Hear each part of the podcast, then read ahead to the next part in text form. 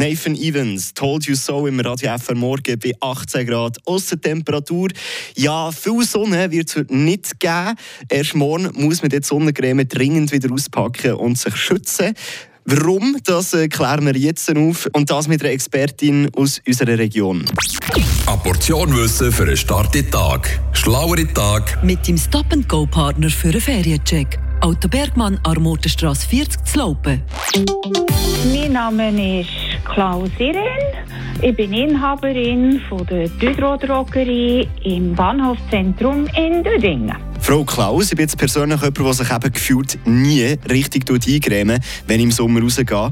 Ist es denn wirklich so wichtig, dass man das so konsequent macht? Also ganz sicher ist es wichtig, dass, wirklich, dass man sich schützen Und wichtig ist, dass man sich immer eingrämen das heisst, dass man sich auch, wenn man in den Garten rausgeht, jetten, oder wenn man nur schnell ins Dorf geht mit dem Velo oder schnell geht, einen Spaziergang machen, dass man sich auch dann eingrämt und eben nicht nur das, was man immer denkt, wenn ich in die Bade gehe oder in den Sommerferien. Und wie dick sollte die Schicht sein von Sonnencreme, die man aufträgt? Man rechnet so im Normalfall etwa 30 Milliliter für einen ganzen Körper.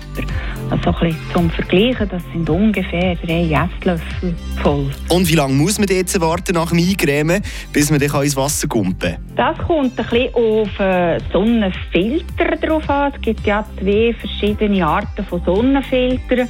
Es gibt auch die herkömmlichen. Die brauchen ungefähr eine halbe Stunde, bis die wirken. Und dann gibt es die sogenannten mineralischen Filter. Das sind die, die so ein bisschen einen weißen Effekt geben. Die wirken sofort.